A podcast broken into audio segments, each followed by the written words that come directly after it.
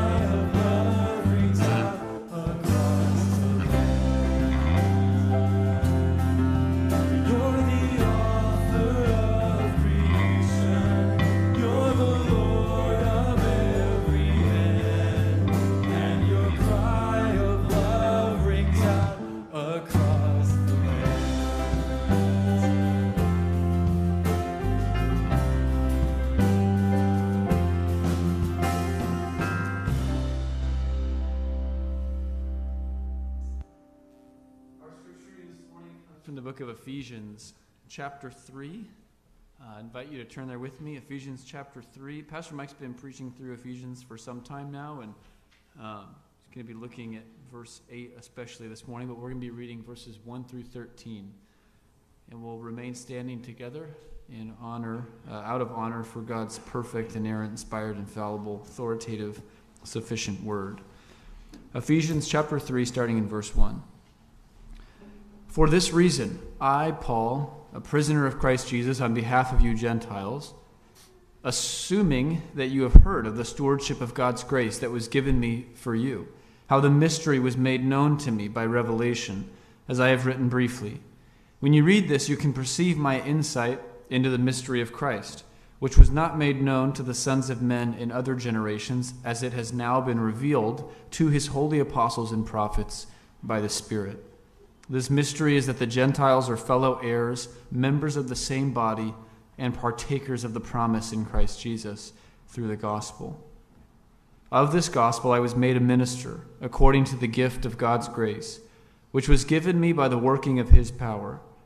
To me, though I am the very least of all the saints, this grace was given to preach to the Gentiles the unsearchable riches of Christ and to bring to light for everyone what is the plan of the mystery hidden for ages in God, who created all things, so that through the church the manifold wisdom of God might now be made known to the rulers and authorities in the heavenly places. This was according to the eternal purpose that he has realized in Christ Jesus our Lord, in whom we have boldness and access with confidence through our faith in him. So I ask you not to lose heart over what I am suffering for you, which is your glory. Amen. You may be seated. And um, as we go uh, to prayer this morning, uh, just two things to mention. First, if um, on average our conversation is looking a little bit gruffer this morning, it's because it's women's retreat this weekend. Um, and so we're going to pray just for the ladies who are going to be coming back uh, today from women's retreat. And then, second, I'd actually like to invite up right now, uh, for anybody who is here, the Cambodia uh, short term team. So we have a a team, and thanks guys for coming on up. We have a team who are going to be leaving on October 1st, uh, Saturday night, late, almost probably closer to like uh, early Sunday morning, uh, October 1st, and then getting back on October 19th. Hello, everybody. And, uh, and we're excited to, to send you guys out and then hear about how God has used the trip uh, in your time back. So uh, thanks for being up here, and let's pray together. Father, thank you so much for your greatness, your power, your strength, as well as your grace and your mercy and your kindness towards us. Uh, thank you for the gospel. Thank you that all around the world it's bearing fruit and increasing, and people are being brought from death to life as they hear the message of Christ and trust in Him and see their lives transformed by your grace. Lord, thank you for the mystery of the gospel that Jews and Gentiles are now in one family and we have access through Christ with confidence to relationship with you. Thank you that in Jesus there are endless riches, um, uh, riches of, of his goodness and love to be explored and, and discovered. And, and Father, we pray that this morning as we're together hearing your word, you would allow us to see the riches that are in Christ. Would you, would you open our eyes to see that in a fresh way? Would you show us how sufficient He is to meet all of our needs, and especially our need for cleansing and forgiveness? Lord, we know our sins, and we're so thankful for Jesus, the only one who could save us. Father, we want to um, lift up the team going to Cambodia right now. Thank you that you've uh, sovereignly brought together this exact team, and we know that that's according to your plan. We, we want to pray uh, together that as they go, you would fill them with love for the people that they're going to be interacting with there. We ask that you would use them to be a real blessing to the believers who are there um, and, and living life there. Lord, we know that um, anything that's eternally impactful from their time is going to come from you. And so we just pray that you would prepare them to be faithful servants, to serve with joy and with whole hearts and with humility. Um, would you give them just wisdom and grace as they're there? And we ask that you would bless their time and uh, for safety and um, just practical needs as well. We, we put these things in your hands and pray for your blessing. Thank you for them. Uh, and we also uh, thank you so much for the ladies who are up at the retreat this weekend. And we ask that they would have had a, a sweet time of fellowship and, and a time to be uh, just uh, impacted and, and challenged and encouraged by your word. We pray that you'd bring them home safely as well. Thank you so much for the, uh, the many amazing uh, women at the church here who love you and walk with you, and we're just so grateful, Lord. Father, we thank you for this time. Thank you for this morning to be together. We know that Christ is Lord, and he will receive all glory and honor and praise forever and ever. And so we want to put our hearts and minds into that stream this morning and do that by your Spirit's power. We pray in Christ's name. Amen.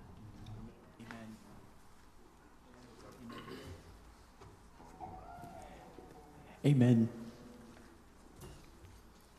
As we continue worshiping this morning, Charles Spurgeon once preached the following Jesus is worthy of my life, worthy of my love, worthy of everything I can say for him, worthy of a thousand times more than that. If I had 50,000 lives in this poor body, he is worthy that they should all be poured out one after another in martyrdom. One should be burned alive, and another should be broken on the wheel, and another should be starved by inches, and another should be dragged at the heels of a wild horse, and he would deserve them all. He is worthy. And if we had all the mines of India, silver and gold and gems, the rarest treasures of all the kings that have ever lived, if we were to give it all up to him and go barefoot, he is worthy.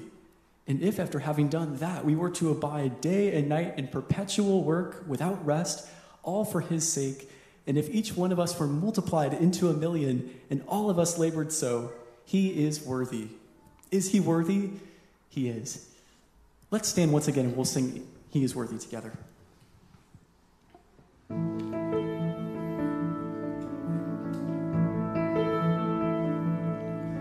Do you feel the world is broken? We do.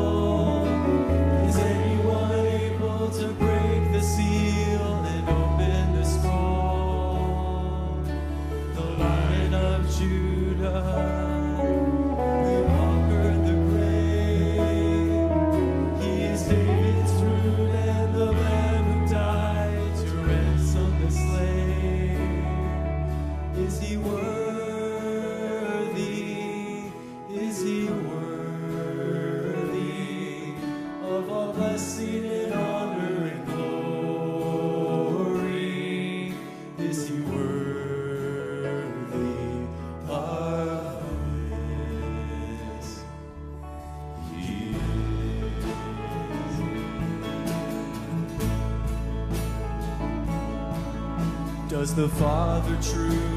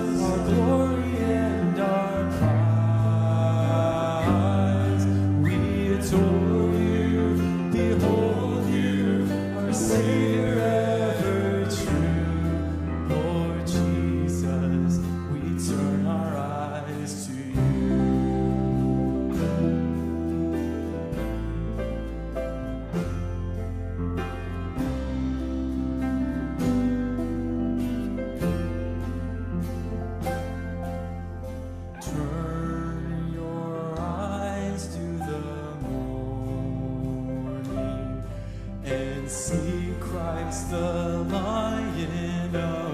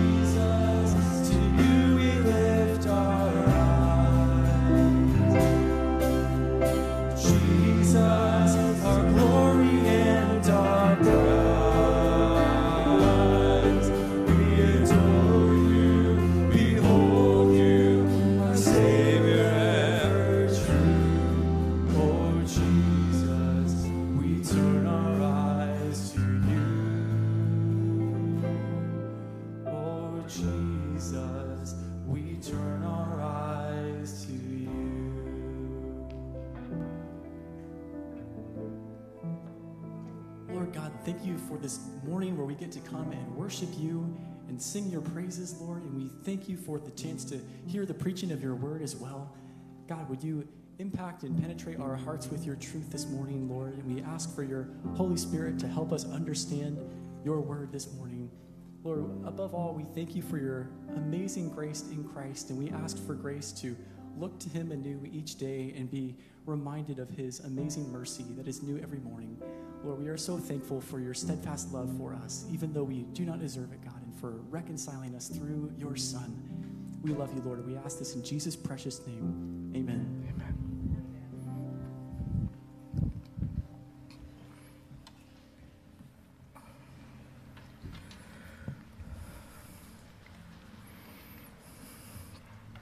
Today in Ephesians chapter 3, verse 8, I want to point you to the unsearchable riches of Christ and then point out some effects of dwelling on them.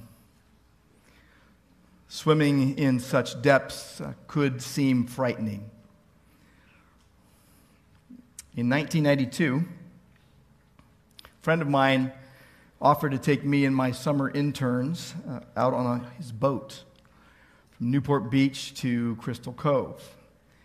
Seemed like an awesome day. I was looking forward to it.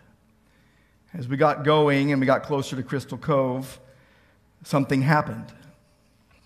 He parked the large boat offshore and dropped anchor. And then he says, All right, we're all going to start swimming to shore. Instant terror for me. Had swim lessons as a child, clung to the side of the Cerritos College pool. Didn't learn to swim until the 10th grade. Not a strong swimmer today. But everyone jumps in the water and starts towards shore, and I hung back. I say to my friend, Stay with me. Not sure I can make it. By the way, I'm the guy that had to be rescued by a lifeguard a rip, from a riptide at Huntington Beach in the uh, mid 80s while I was leading a children's day camp. Immensely humbling. Swimming in a deep ocean was not my idea of fun. In eighth grade, we saw Jaws the day before going to the beach for a week.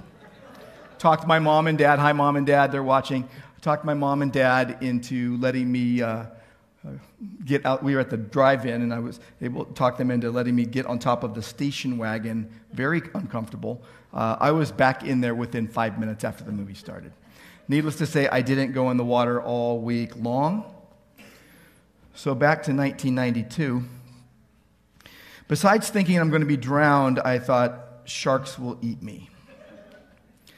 And I tell you all that today because we're taking a deep dive, we're stopping the boat, we're dropping anchor to swim in what should be the most awesome thing ever the unsearchable riches of Christ.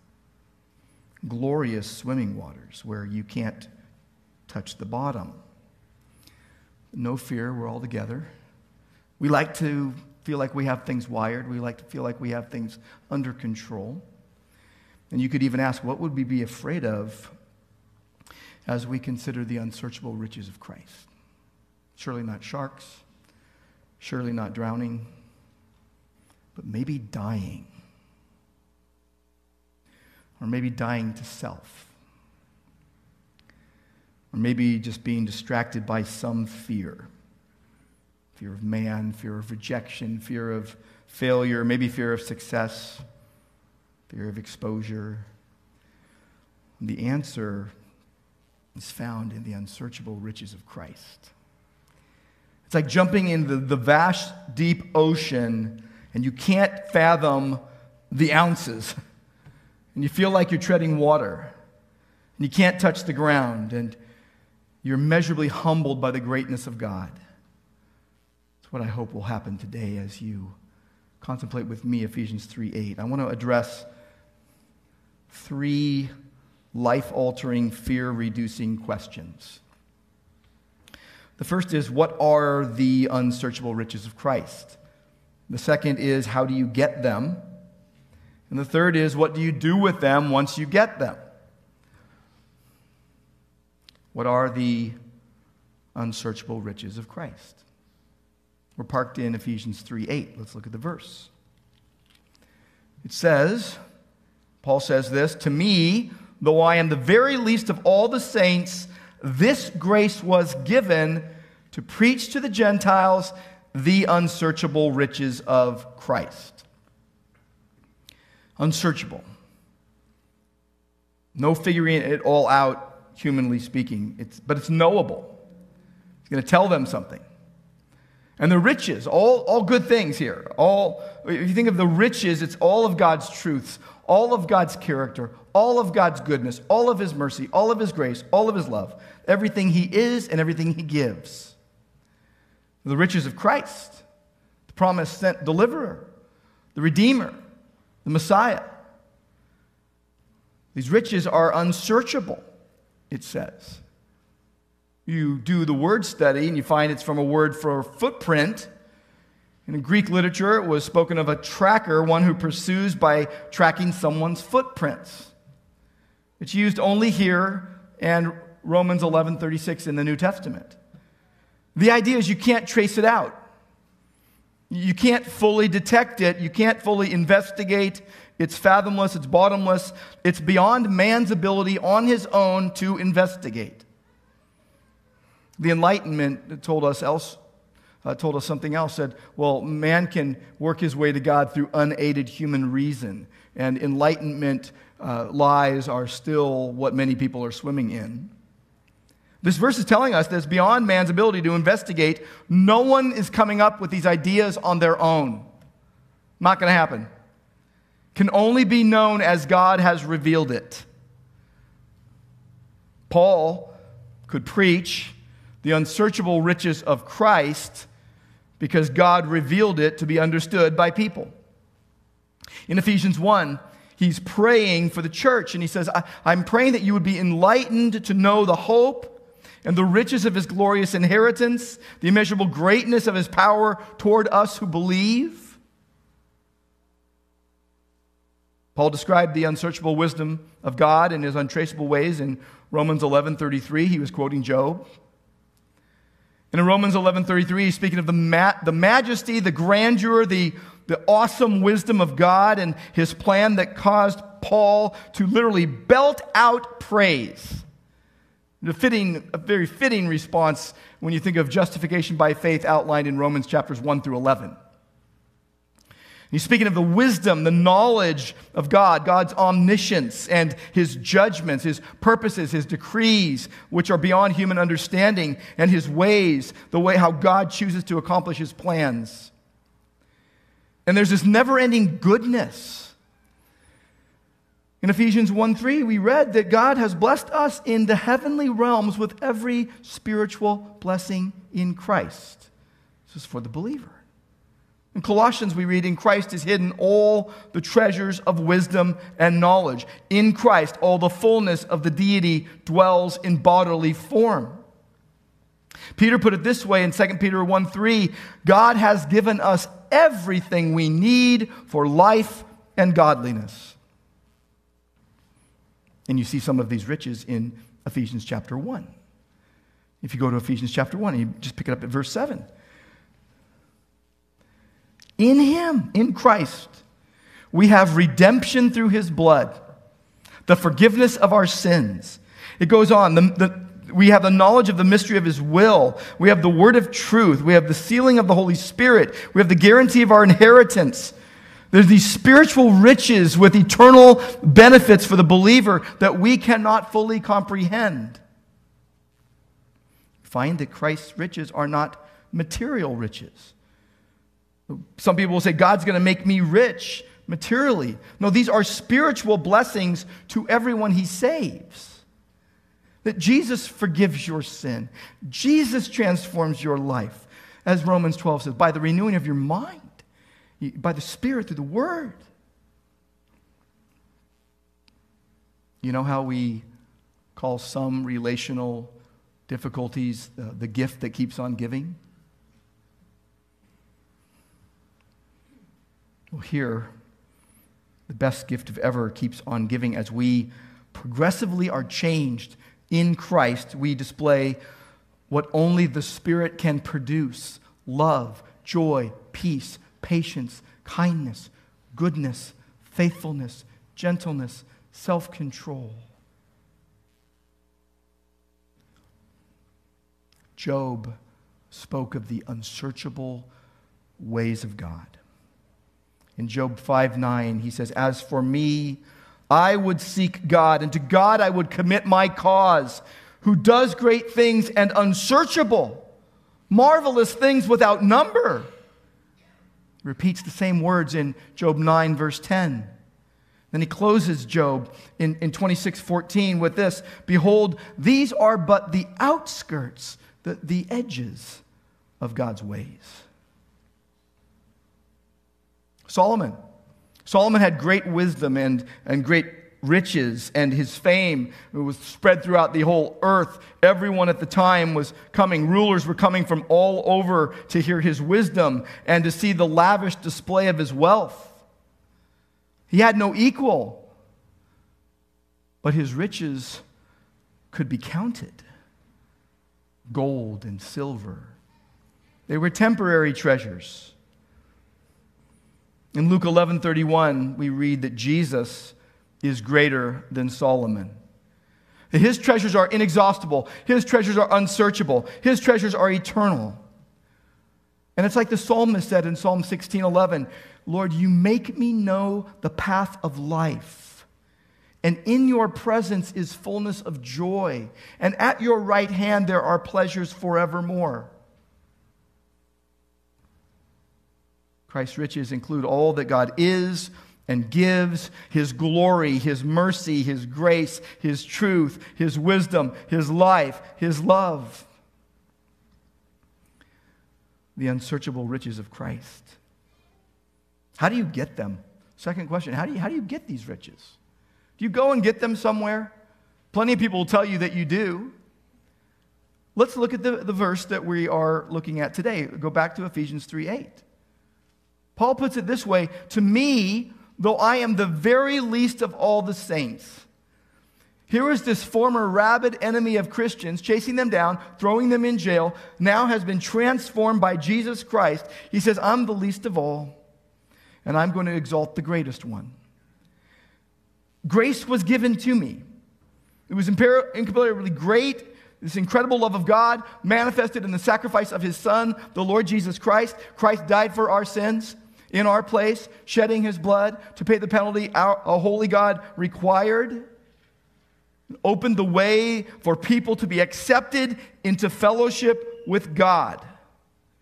You don't accept him into your fellowship, he accepts you into his through no work of your own, based on Christ's work, not yours.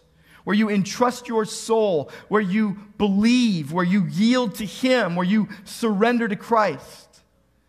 And the riches of the Jewish Messiah, in whose riches the Gentiles participate, are given to you. You have the riches of Christ if you are in Christ. It says in Ephesians 2 7 that in the coming ages, that God would demonstrate the surpassing wealth of his grace in kindness toward us in Christ. The yet future, this grace will be fully appreciated. That at present, we are limited in our understanding because of our sinful human limitations, and we take this for granted. Yet, future, a new body without sin, we will fully appreciate the surpassing excellencies of Christ and the greatness of his grace. That God is going to demonstrate the surpassing wealth of his grace. He's going to demonstrate his action in Christ that made us alive, that raised us, that seated us in the heavenlies with Christ. And he will demonstrate in the successive ages the, the, the surpassing wealth of all of his grace, all of his kindness, all of his mercy, all of his love directed towards all who are in Christ. It's describing an undeserved salvation given by God's unmerited kindness and grace. You and I need to be careful when we speak of Christ's riches. I've run into people before, sometimes rich kids who like to brag about how much their parents have and how privileged they are we don't run around as Christians and bragging about how much we have. It's treasure, it's not, it's not trash, and, and you're not trying to get something. You've been given something. You've been given something. You've been granted the opportunity to enjoy something that already exists. It's, it's seriously, it's like a membership in the most exclusive club. And you couldn't get in. And it's far better that Christ gives himself to believers. He gave himself to you. It's his work alone. And that's how all the saving benefits and all the blessings in the souls of believers are enjoyed. Like, go read the Song of Solomon. Our union with Christ is a great mystery that was revealed that God, we know God gives life as the creator, He gives life to all people. But God gives eternal life, power, goodness, wisdom, mercy, grace, kindness, love to Christians only. In His common grace, He blesses everyone, but only in Christ do you have the riches of Christ.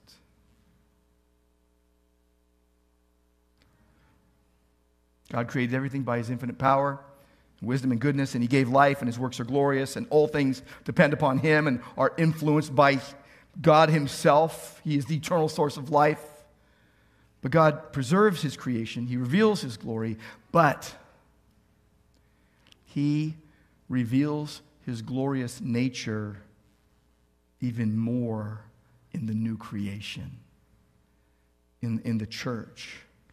All the goodness, all the mercy, all the love, all the, all, the, all the grace, all the power to create the new creation comes from God. That in the new creation, he reveals his glory more fully. That through the church, that he reveals his glorious character. Through his decree of election. This is how he does it. To produce the church, to produce the new creation, he prepared and he set apart for himself those he chose to save. And so, what the psalmist said about the physical body can also be said of the body of Christ, knit together in the wisdom of God. You did not choose to be born, you didn't choose to be created, you do not choose to be recreated and reborn. Those God chose out of sinful humanity as the new creation, He gave to Christ, the Savior. And by the Spirit of God, He applies all the blessings of this salvation bought by Christ and gives you the life and the power and the grace and the mercy. He gives it to all He chose, all He saves. See, when you see what God did to save you in Christ, you see the unsearchable riches of Christ. It's by the working of the triune God that you're called into being. It's not by chance. You didn't just stumble upon it. In God's perfect time, the Spirit gives life to whom He wills. This is why the entire church, every true believer, can never fall away. Every moment, believer, every moment, true church, God keeps you secure. And He's sustaining your life. You're on full time life support. You're on full time life support. And He's continually giving you everything you need for life and godliness, and it will be given you throughout eternity. Do not say, God has not given me what I need. You get, praise God, you get the riches of Christ by the free gift of Christ. That's what you get. The Father gives his riches in the Son through the Spirit. Those chosen before the foundation of the world get the blessings.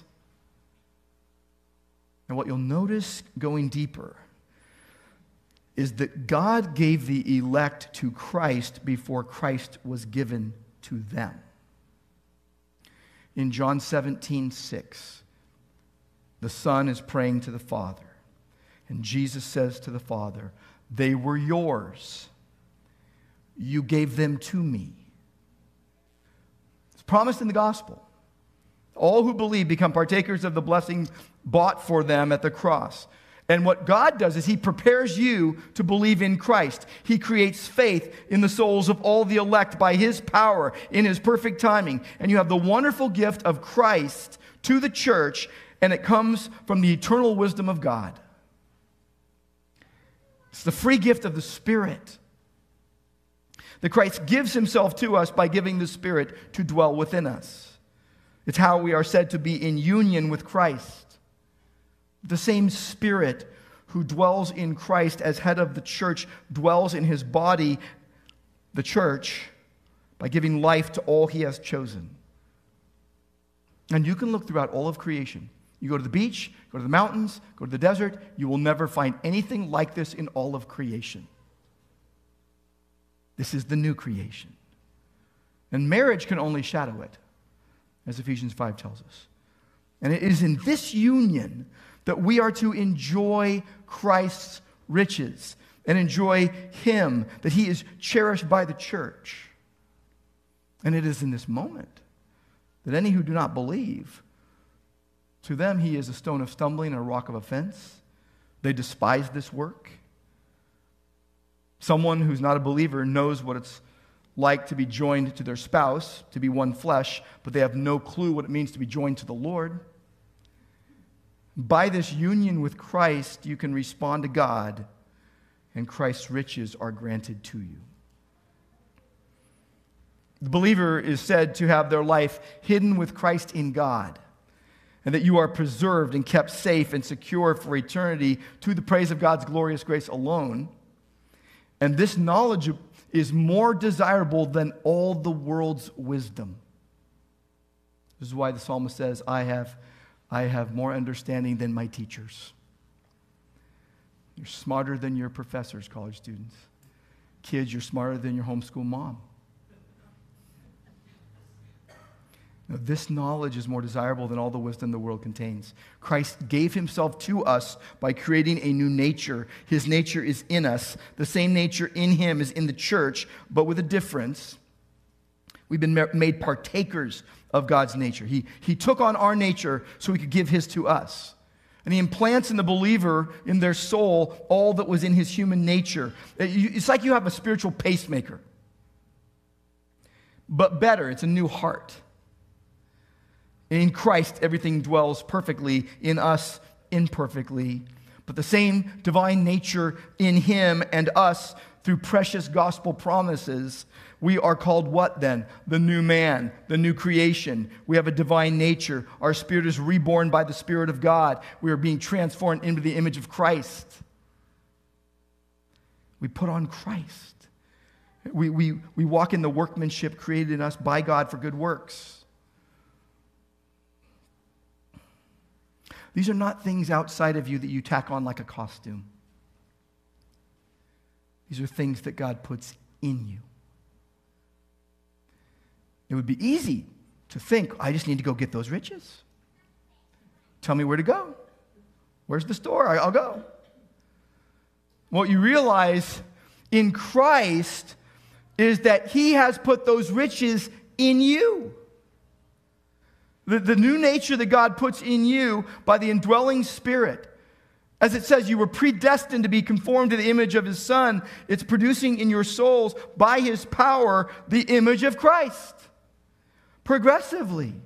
That Corinthians tells us, 1 Corinthians tells us this it is by His doing that you are in Christ who became for us wisdom from God and righteousness and sanctification and redemption. And so it can be said that Christ even says of his church, You are now bone of my bones and flesh of my flesh. That Christ gives himself to the church. The church receives the free gift of God, and, and Christ is preparing to present the church to himself. Ephesians 5 tells us this that by giving himself to the church, Christ will one day present it to himself as a glorious church. No more spots, no more wrinkles, no more gossip, no more pain. No such thing. Holy and without blemish. He's preparing his bride for eternity. Christian, if you're in the church in Christ, you are part of that bride. You add to this all your problems?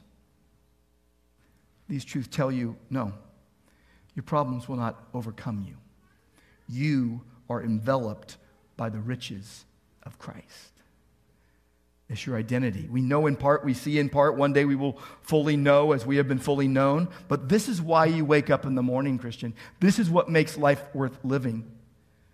That if you see any purity in your life, that you see any beauty of, the Christ, of Christ in your life, if you have any inner enjoyment of Christ, it's due to Christ giving himself to you in order to give you to himself.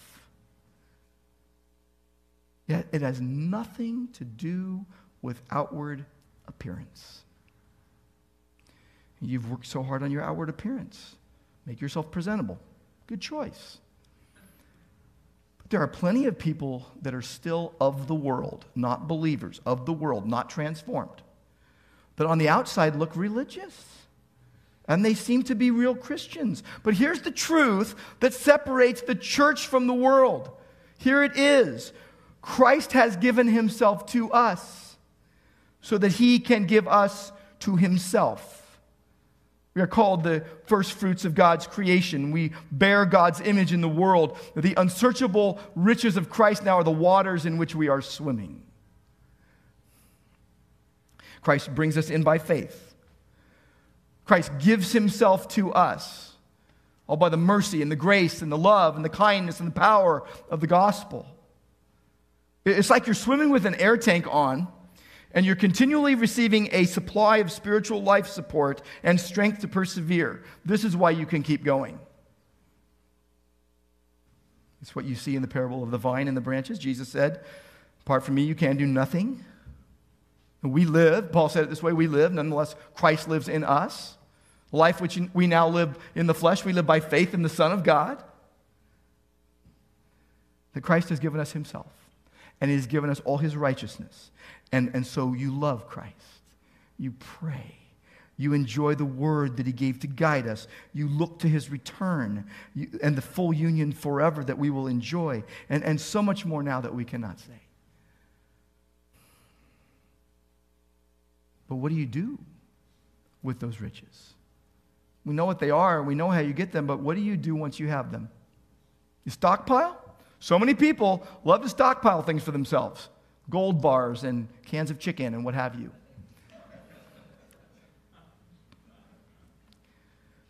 What do you do with the un- unsearchable riches of Christ? What do you do with them?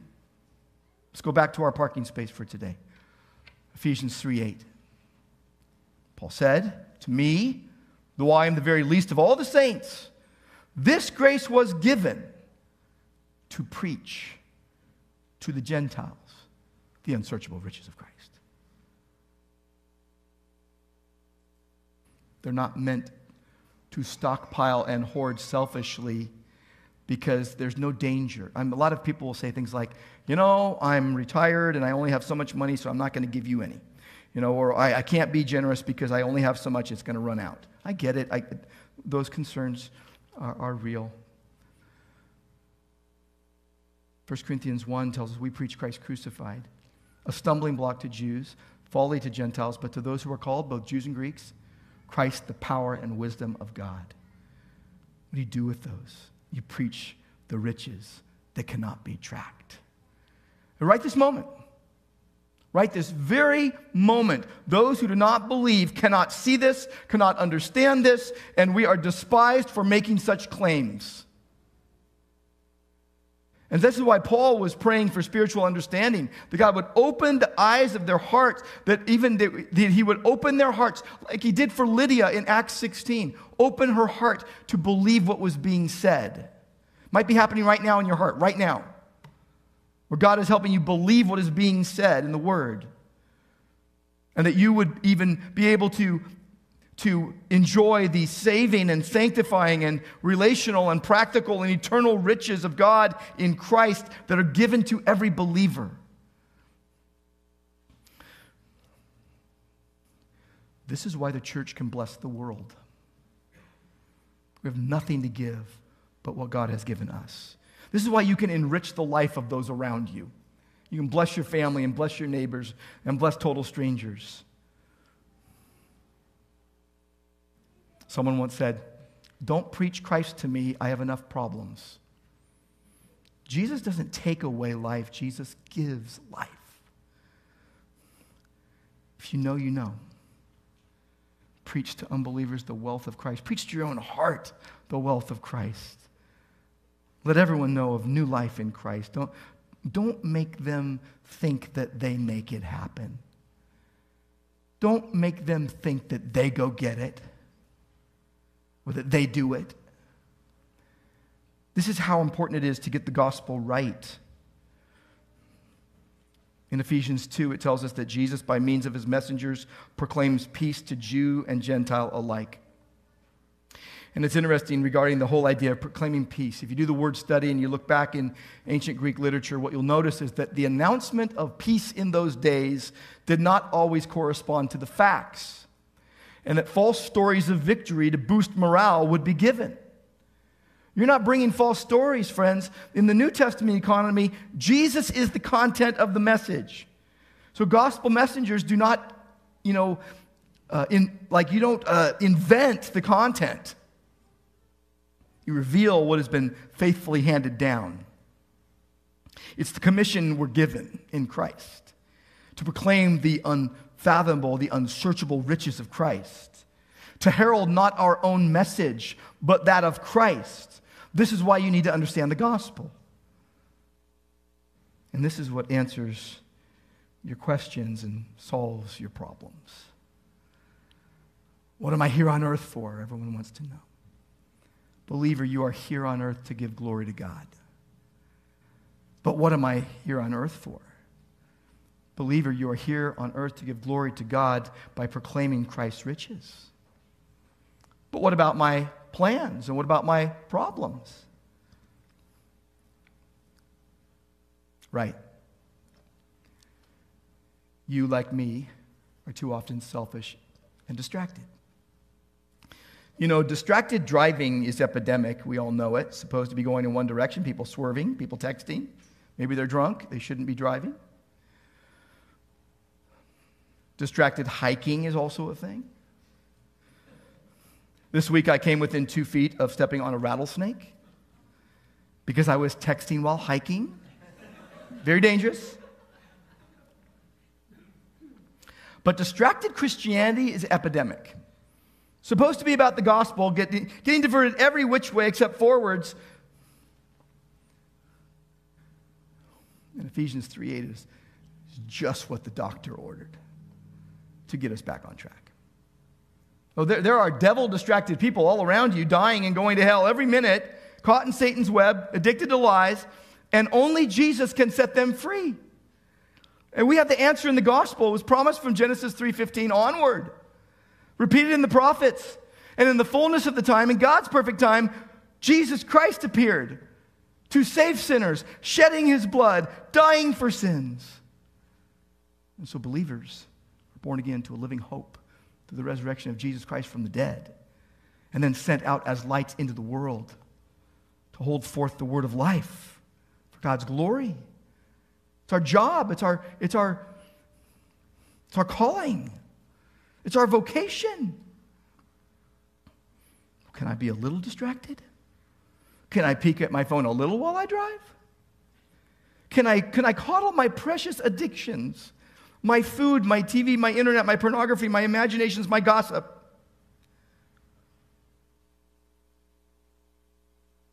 But by God's grace and for His glory, get undistracted and redirected by the Word of God. And go preach Christ's unsearchable riches. Like, pray that God would set you free, even painfully, that God would even take you through some hard providences so that you would attach your attention to God's promises. That by God's grace and for His glory, you would get undistracted and redirected by the word and then go preach Christ's riches anywhere and start right where you are right now. Open your Bible and find your friends. Some people will say, well, you know, proclaiming Christ, you know, that's, I'm going to do the same thing for the rest of my life. Well, proclaiming Christ should never get old. Christ is not boring, His glories are unsearchable. You proclaim the riches of Christ to your own soul daily, and out of the outflow of your communion with God, then declare His glorious riches to others. He's the hero of the Bible. Jesus is the hero of the Bible. Keep pointing to the hero of the Bible. He changes lives. Keep the life changer at the heart of your conversations. Don't be afraid to speak of him.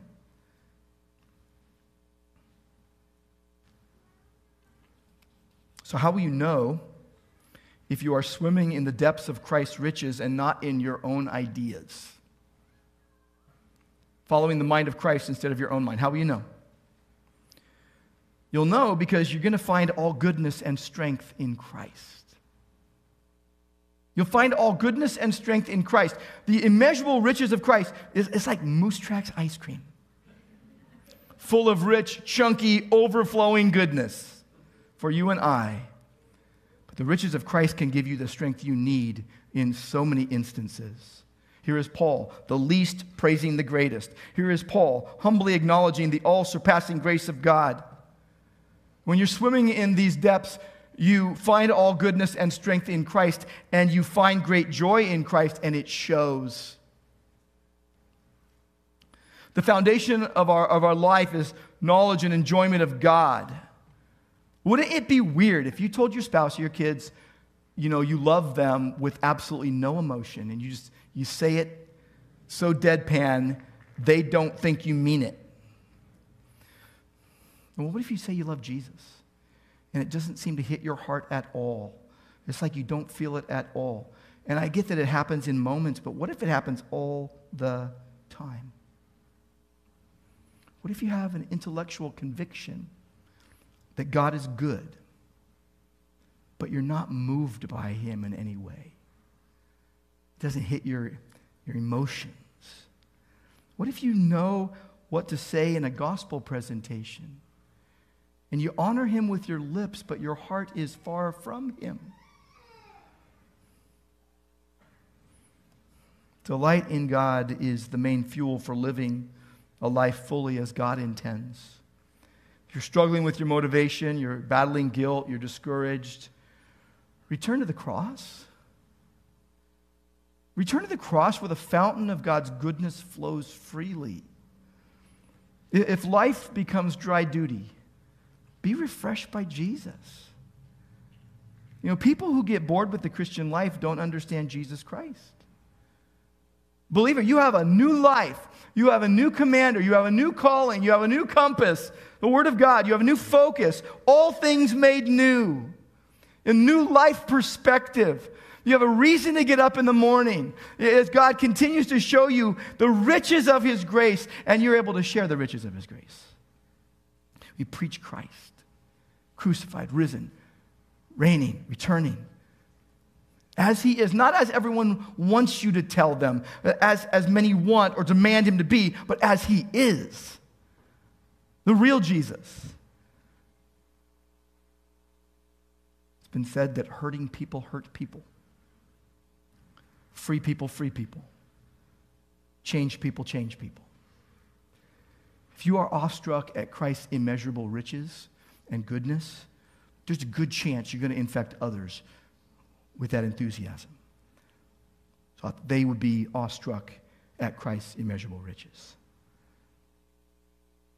Like, become a theologian. R.C. Sproul put it this way everyone's a theologian. You have thoughts of God. But why don't you think thoughtfully of God? When you're swimming in the, in the, the riches of Christ, you think thoughtfully of God. You know, when someone's thoughtful to you, they, they bring you a cookie. They thought about you and they brought you a cookie. Oatmeal raisin, of course. I saw that look. You owe me cookies? No. Um, think thoughtfully about when, when people are thoughtful of you, they think ahead of time how to bless you and they do it. And what do you say? Thank you. Wow, that was thoughtful. God is thoughtful. God thought of you and planned to bless you, believer. You need to be thoughtful of God. Think of God, how great and awesome He is. It'll put everything in perspective in your life. It will heavily ground you, it will tether you, it will anchor you, it will free you, it will unleash you. Think big thoughts of God. On January 7th, 1855, Spurgeon said this God is a subject so vast, all of our thoughts are lost in its immensity. So deep, our pride is drowned in its infinity. Would you lose your sorrow? Would you drown your cares? Then go, plunge yourself in the Godhead's deepest sea. Be lost in his immensity.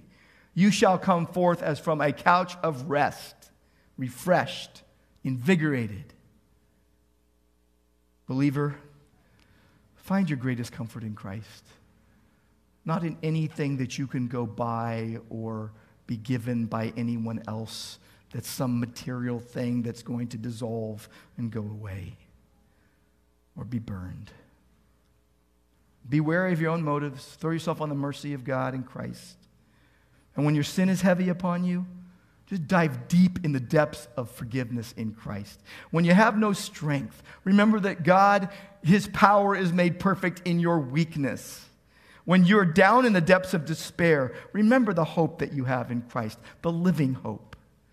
And when you have no answers, go to the Word. Open up your tear stained Bible and dive deep into God's depths. And be very careful. Very careful how you communicate. Christ, though he was rich, became poor so that you, by his poverty, might become rich. You bring gospel truths to bear upon your own heart and the lives of those you know. You swim in deep glory.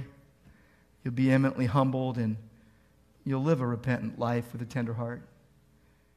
Just never give the impression that you're right and everyone's wrong. Just humbly hold firmly to the truth. Proclaim it boldly with no apology. These riches are to be shared, not stockpiled as if they were limited. That day in 1992, the fun boat day that terrified me, I was working my way to shore, not having fun. I just wanted to get to shore and not die. Fear will do weird things to your mind. But then I got to shore. And instantly I thought, I've got to swim back to the boat. So we played for a while, and everyone had a good time for an hour or two on the beach, except for me because I was dreading the swim back to the boat. Somehow I got back, and here I am today. I've been all over the world, and God has me here today.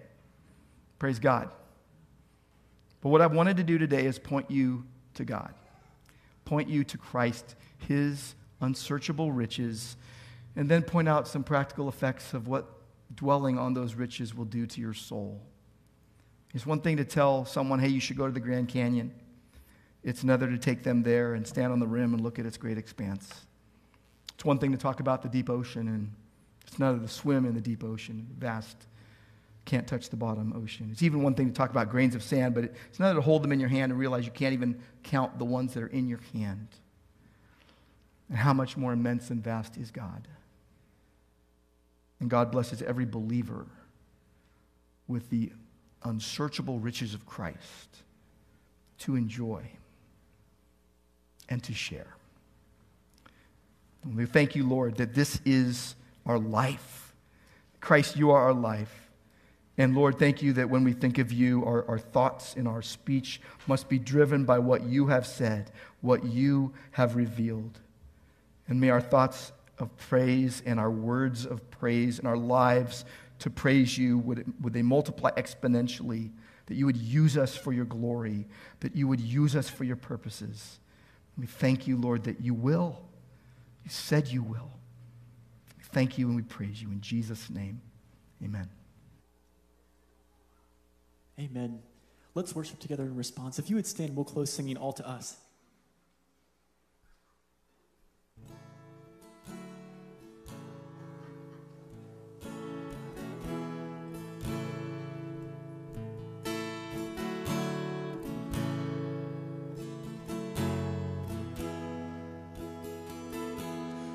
Precious cornerstone, sure foundation. You are faithful to the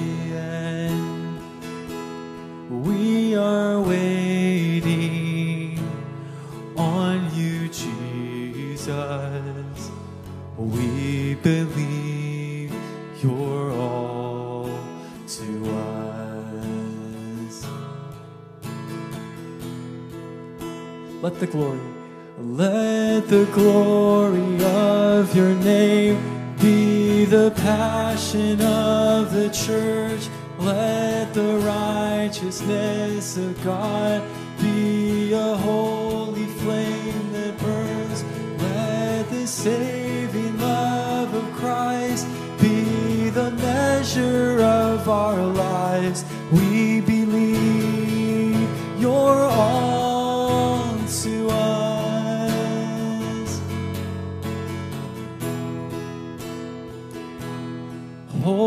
Son of God, sent from heaven, hope and mercy at the cross.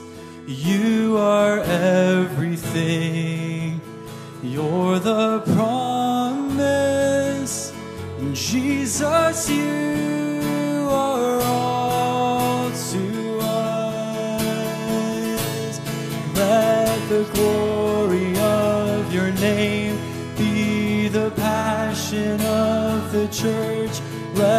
the righteousness of God be a holy flame that burns. Let the saving love of Christ be the measure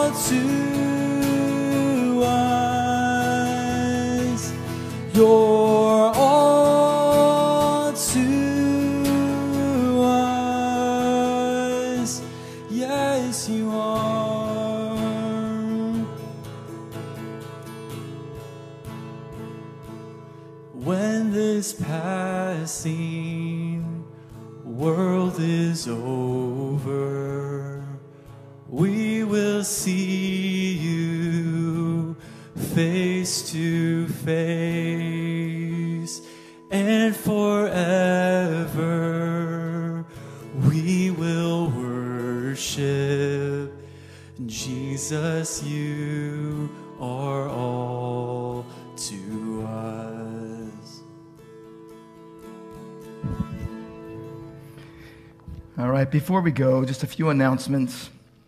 So, midweek service started last week, as well as Adventure Club and junior high and high school continue on, of course. And uh, we're doing a series called Family Matters Biblical Help and Support for Parents and Grandparents and Anyone Who Cares. And last week was part one of doing battle for the souls of the young, even while seemingly battling the young. I got to 14 of 32 points, and so that's why there's a part two this week, and I believe we're going to get through it this week. Also, we're welcoming new members all the time. We're so glad that people uh, commit to membership and all that it means. Uh, so there are four new ones uh, just this week Grace Ulabari and Bo Bauman. Bo is in the back over there waving his hands wildly so you can see him. Um, Jeremiah Clark, as well as Shane McFarland. And so uh, make sure you welcome them. Men's retreat, we found out we got some new, we asked and got more space. And so if you still want to go, we're like at 80 some guys going. Uh, but today is the last, last, last day. But you've got to email James Holt. It's on the card. Uh, if you're on the um, live stream, it's J Holt, J H O L T, at graceorange.org. Uh, missions course, great first week last week. I've been told you can still sign up and enjoy the last five sessions. So you can go ahead and do that. Pray for the ladies as they come back from the retreat today. And then also, one other thing I want to let you know uh, we support each other and love each other in the body.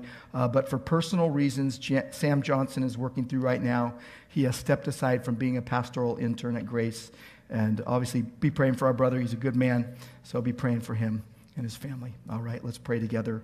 Uh, we're going to close. I want to close with Philippians 1 and then pray. Philippians 1 9 through 11. It is my prayer that your love may abound more and more with knowledge and all discernment, so that you may approve what is excellent and be pure and blameless for the day of Christ, filled with the fruit of righteousness that comes through Jesus Christ, to the glory and praise of God. We thank you and praise you, Lord, that you want to use us for your glory. Thank you for saving souls. Pray that you would continue to save and sanctify as you see fit, as you will, as you have decreed. And Lord, for any among us that have not surrendered to Christ, may they believe in the Lord Jesus today and be saved. And for the rest of us, for all of us, Lord, may we go now by your grace and for your glory to serve your purposes. And we pray in Jesus' name. Amen. Sovereign in the mountain air, sovereign on the ocean floor, with me in the calm, with me